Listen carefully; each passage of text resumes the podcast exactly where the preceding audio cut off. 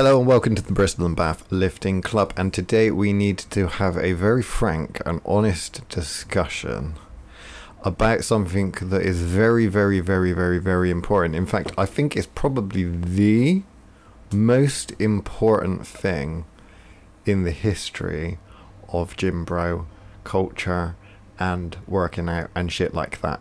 Is so much more important than like overhead press technique and bench press technique and what the hell is even an overhead press anyway.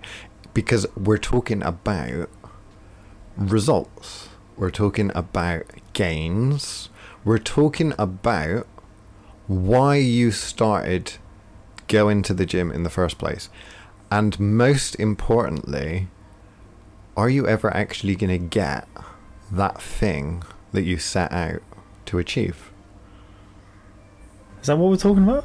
yeah of course it is how are we not talking about that I thought we were talking about patience. patience is a virtue Ah, okay. There's a you're doing. famous saying as a quote i don't know who Patience is a virtue, and consistency is key is key. and that's another fucking often quoted thing It is, isn't come on it? you can do better than that What else we got?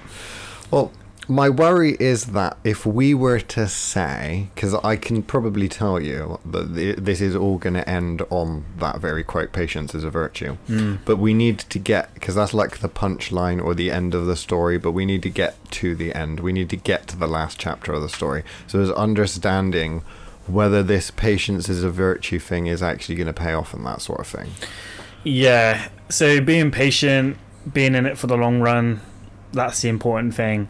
But getting to that end goal, you've got to have a series of many little goals to get you to your main goal. So yeah, be patient, but also plan accordingly. So there's two topics of discussion surrounding goals and stuff like that that I try to have with my clients. Rarely am I able to actually have the discussion I want to have because they won't normally open up most of them until like a month or a couple of weeks in when they get to know you. And the the first thing is like what you've said about what is your long-term goals, short-term goals, what have you. And then also why do you have those goals? because understanding why you have those goals, we need to kind of, to a certain extent, understand whether we're ever even going to be able to achieve what you're setting out to achieve. Because we can think about things in a very a very simplistic way. You know, a lot of people that come to the gym will say, I want to lose the mum tum, I want to lose the bingo wings, I want to look like, I don't know, uh, underwear model or whatever. That was what one of my goals was. Short term goal was that. Um, but do they ever get that? Will they get that? It's really difficult because I can't see into that person's mind as a personal trainer. So for me to understand when they say I want to get jacked, I don't understand what that means because I can't see that. Can you get like from a perspective if I look at them and see a change and stuff like that, then yeah, potentially. But there are obviously some things that people with social media and stuff like that think that they're going to get and they just can't get. Similarly, I've got people that come with uh, you know, really bad medical conditions and stuff like that that's only going to get worse, and we have to kind of think, well, you're coming to get fitter and that, but five years time, you're probably not going to be able to get out of your wheelchair. You know, it's like what is the dark side of this here topic that I'd love to go into. The things like what said about getting jacked, because that was one of my original goals, Yeah. was to get jacked, get strong. But mostly get jacked. I just wanted to be bigger, stronger, bigger. But what did that look like for you? Did you have a specific image in your when I head? first, yeah, when I first started, it was really because I didn't know anything about steroids or Hmm. how much drugs were being used in the industry. So when I was going on like bodybuilding.com, I thought everyone could look like that. Mm. So I was like, well, I kind of want to look like that. Not as like veiny, but I want to kind of look Yeah. like that.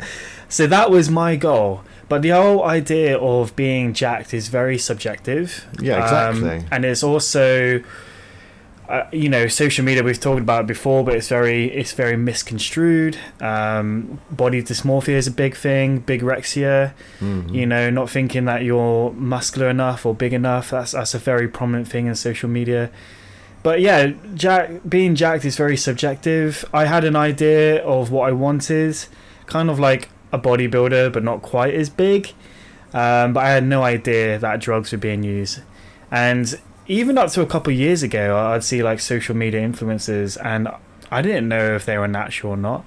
I know better now. Nowadays, I can point straight away and say who is and who isn't. So I've got got a bit more experience now. But you know, there was even on social media, let's say like five, six years ago, um, I thought there are certain people that you could look like, and then later they get exposed for being on steroids. So it's it's really yeah, it's really subjective.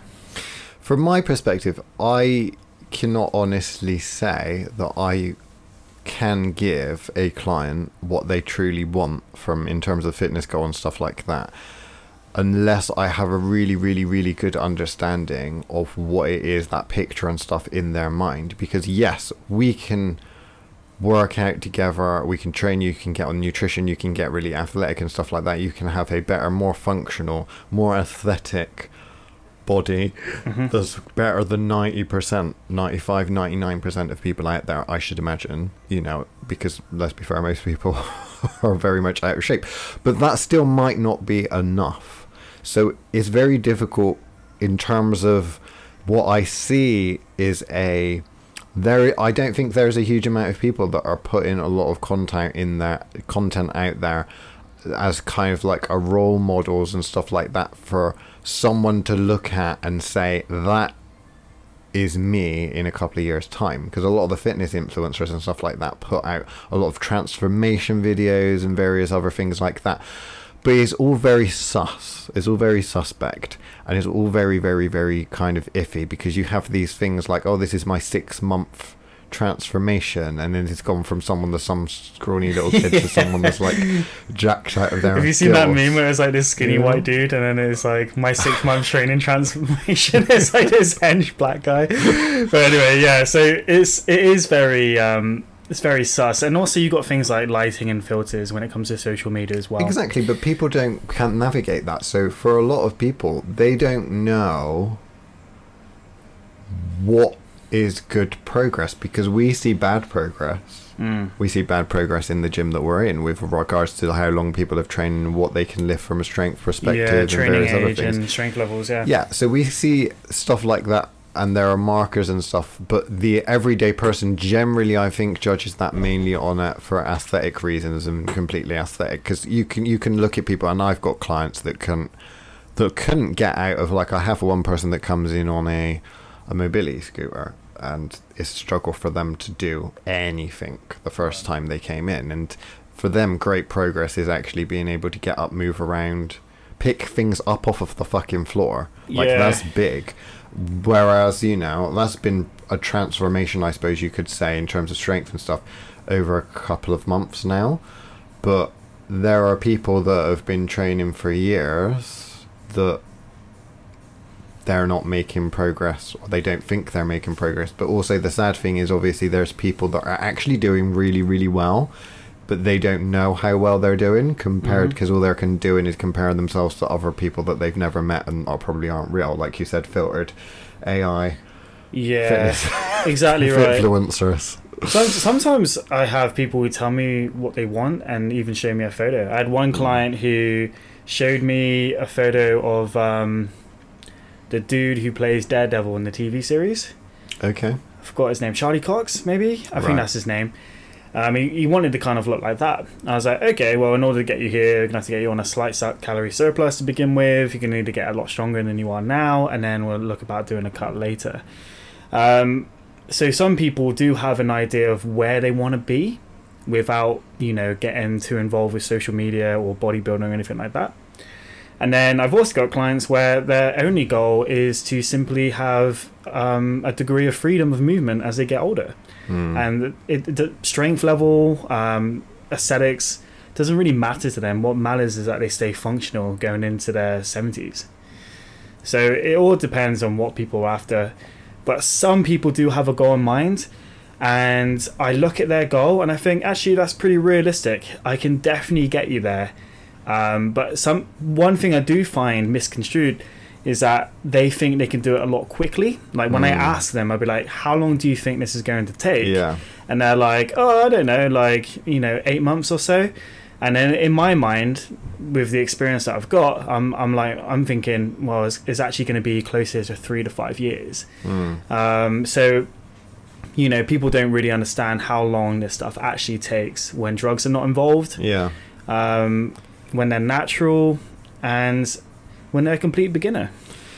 The way in which things are from a fitness industry perspective is that they're not going to find people that really represent like a nice natural progression mm. because of the algorithms and all of the digital marketing stuff like that, the dodgy salespeople, the V shreds of the world, Yeah.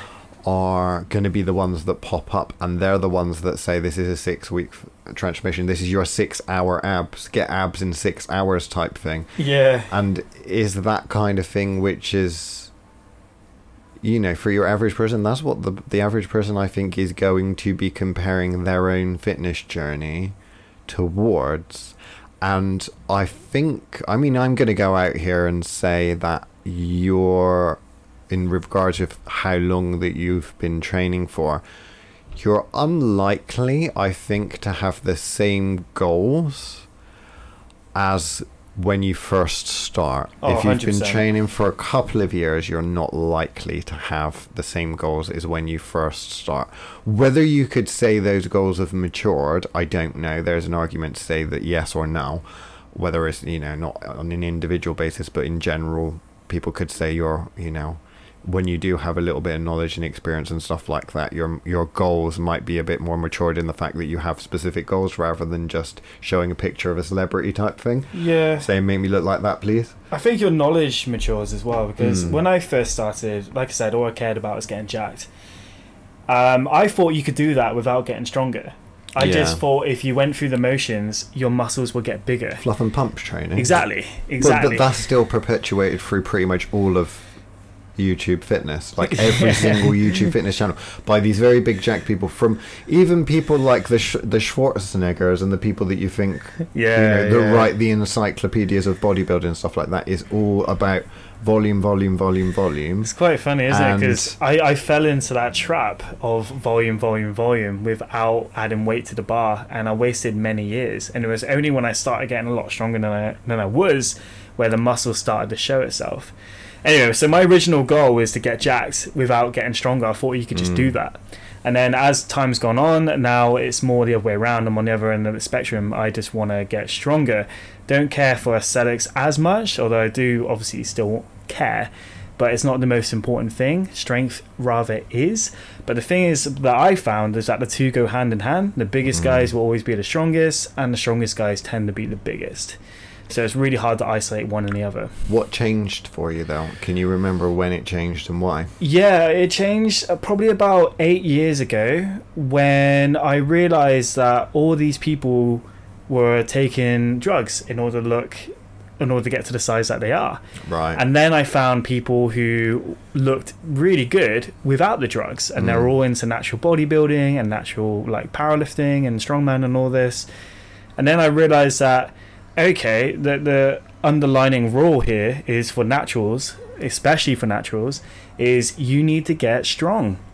That's where the muscle is going to come from. Is getting a lot stronger than you are now, and I feel like a lot of people simply do not get strong enough in order to build the physiques that they are after, especially as a drug free athlete.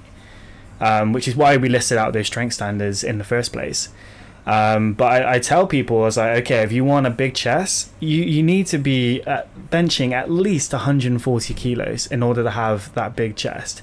So a, a lot of people kind of fail to reach these numbers because they either have quite low expectations for natural lifting or they just um, you know it's it's a lack of information on on the online fitness community because they're following people who are taking steroids But this is the problem. No one's ever said that. I bet, like, the amount of people that are listening will Mm. never have heard anyone say that before. They would Yeah, never have ever heard anyone say that before. Like no one's actually given them numbers. What the what you get is a oh get bigger, progressive overload, volume, blah blah blah blah blah, which which are important tools and they do make sense and stuff like that.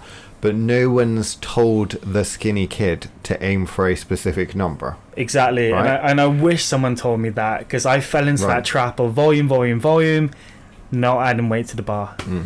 And I got stuck for many years. So I've kind of, you know, I've built a decent amount of strength since I started taking it seriously, but for a long time I did things wrong for so many years, and I got stuck in what I now coin novice purgatory hmm um, where my training age didn't match my strength level or my physique. And it was really frustrating for me. And it was only when I pulled away from all these famous influencers and bodybuilders, roid heads, it was only when I pulled away from that and looked at what the elite natural lifters are doing where things really started to click. And a part of that is old school bodybuilding. Before Mm. drugs hit the scene, you had these bodybuilders who were training full body three times per week, maybe four times per week, um, focusing on progression over everything else. With performance came the muscle, and I took that sort of approach, and my physique tra- like changed really quickly. I got strong really quickly compared to what I was doing. So there's obviously websites and stuff like strengthstandards.com I think is one of the most popular ones with regards to numbers and stuff like that. But we're going to put some numbers down for those that are watching or listening on the Patreon. Um and there'll be some numbers. It'd be interesting to see what people compare with regards to those numbers. Because if you did the classic three plates aside bench press four plates aside squat and five plates plates aside deadlift. Mm, I say plates because we have an international audience now. The Yeah. people in Russia listen, and obviously the US. So you know, we're on multiple continents. um, can that be a guarantee that that's going to be an aesthetic physique? If you can do that lean, let's say, let's Yeah. say lean because Yeah. people want the abs and stuff like that. If you can do that lean, yeah, there's probably very little chance that you're not going to have your stereotypical yeah, you're gonna like look nice You're gonna look pretty physique. fucking jacked, honestly. So I'll go. I'll add a two more two more standards to those. So I would say two plate overhead press, so 100 kilos strict press, and then yeah, three plate bench, three plate row. Okay, so we're doing the big five here. well three plate row if it's like a pendlay row obviously row. let's just say it's got to be yeah, more than your bench s- yeah, yeah. So three plates is uh, you know that's a good that's a good thing to aim for. 141 kilo Yeah. and then 180 squat, 220 deadlift. Yeah, you're, you're going to be pretty jacked, you know. And, and on top of that, if you can do pull ups for days, dips for days as well, you're going to look awesome. People are going to know your lift. You're going to fill out your t shirt. You're going to fill out your shirt. Um, and like Liam said, if you're staying relatively lean, you're going to look pretty aesthetic. Um, but yeah, you need to get a lot stronger than you are now to build the muscle that you are after. And sometimes I tell clients kind of like my standards for beginner, Mhm. intermediate, and advanced, and they are shocked. They, they think the beginner standards are Yeah. big weights. They Yeah. think that's big weight. but they are when you look at what people actually use exactly, exactly. fluff and pump training Yeah. but this is the issue there are people in the gym that look good that they want to look like that are doing the fluff and pump training Yeah. so what be your answer to that then mark eh eh I would tell them. I would tell them that they they can build more muscle and look a lot better if they got on a proper strength training routine. You can do the fluffiest, the all the fluff and pump training you want after the main work is done, um, which kind of like. You know, that's kind of my power building approach. So I focus on strength and aesthetics, powerlifting and bodybuilding. Um, but I make sure that I do the main work first, and then you can do all the pump, fluff training you want afterwards. That's fine. Um, but progression does still need to take place. But yeah, if, if people look good and they're lifting light weights, they can look even better, even better, and have a lot more muscle and a lot more strength if they got on a proper program. No, there's a lot of cliches. We've already brought out a couple, like patience is a virtue and all that bullshit. Yeah. Obviously, comparison. They say comparison is the thief of joy, which means when you compare yourself to other people, then you're never really going to be happy because there's always a bigger fish. There is. particularly of the slippery fish variety, but they're all juice of their gills. Yeah, there we go. Lots of fish jokes there. There we go. That was good. Um, yeah, it's not too bad, was it? Right. So here's the thing. So delving into that in a little bit more depth, the reason this is the reason why comparison is the thief of joy. Is not just about the fact that it's not going to make you happy by looking at other people and there's always going to be someone bigger and better at you. Is that those people that you look up to and those people that you see in the gym and stuff like that you don't know what their story is. Obviously you don't necessarily know what they're on or anything like that but mainly their starting point is not your starting point. There are people in here that on their first day of the gym I've met have a better chest than I do because of genetics. It's just a Mm. genetic thing. There are people with bigger arms and stuff like that, but a lot of stuff, you know, it's very difficult for you to compare yourself to someone else when you do not have that exact same body. What you can, however, do, which is why progress pictures and stuff like that are really important, is that you can compare yourself to yourself. So if you want to race someone, then race yourself. That's kind of a healthy, I Yeah. think, much more healthy approach to doing it. Unless you're in a competition, in which case gold, or you know, you're just if you get silver, you're just the best at losing. was that film Talladega Nights? If you're not first, you're last. Yeah, but yeah, like Liam said, healthy competition is fine. Um, but lifting is a personal journey, and you don't need to compare yourself to anyone except for yourself. So it's all about: Am I better than I was yesterday, or have I improved in the last month? If the answer is yes, then you're doing great. You are winning. It doesn't really matter what the other people are doing. Goals are specific to you. They're your goals. So just keep chipping away at it. Hmm. I'm also completely guilty of this as well. As someone that has struggled a lot with body dysmorphia and stuff like that, that just tends to pick up everything gym related as well. You know. So I have always said since you know learning and understanding more and more about lifting and stuff like that that you are not allowed to in any way shape or form judge yourself on your appearance until you get an advanced strength standard.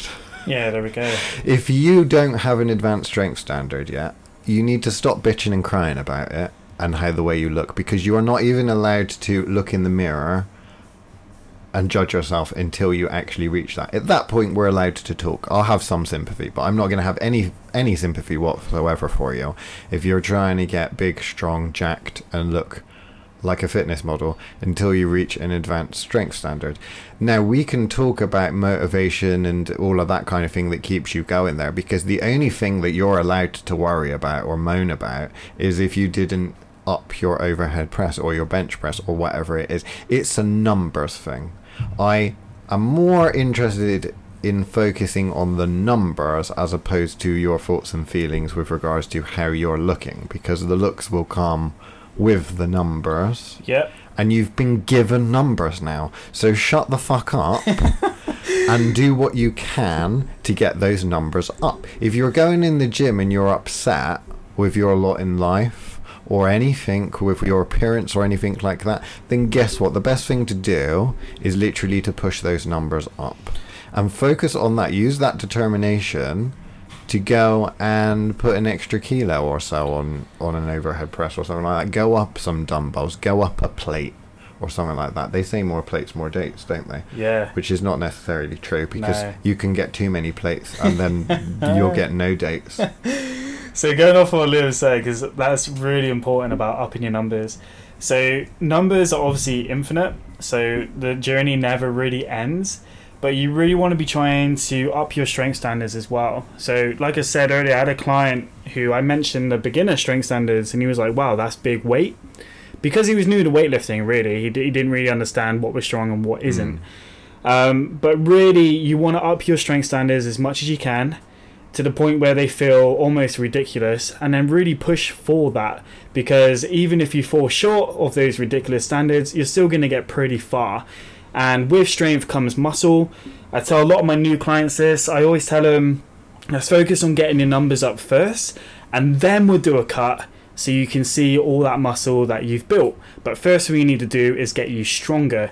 Whereas a lot of my clients, and I'm sorry going off topic here, not a lot of my clients, but one of my clients, he cut too early and lost a lot of the muscle we had built just hmm. because he got a bit of ab anxiety because he was starting I to lose have- his abs. I have ab anxiety. Yeah, he There's- had that, so he ended up cutting early and uh, losing a lot of gains. So there's this thing I've in, uh, I've I've worked. It's, it's worked well for me, so I'll share it with regards to ab anxiety, and you can find that on the Patreon. So you know, no, I'm joking. I'll actually say it before the watershed because it's it's it's good. It's juicy, right? Uh, So there's this thing with ab anxiety, obviously with regards to body fat percentage and stuff like that, because the lower your body fat percentage, the more the abs are going to pop and stuff like that.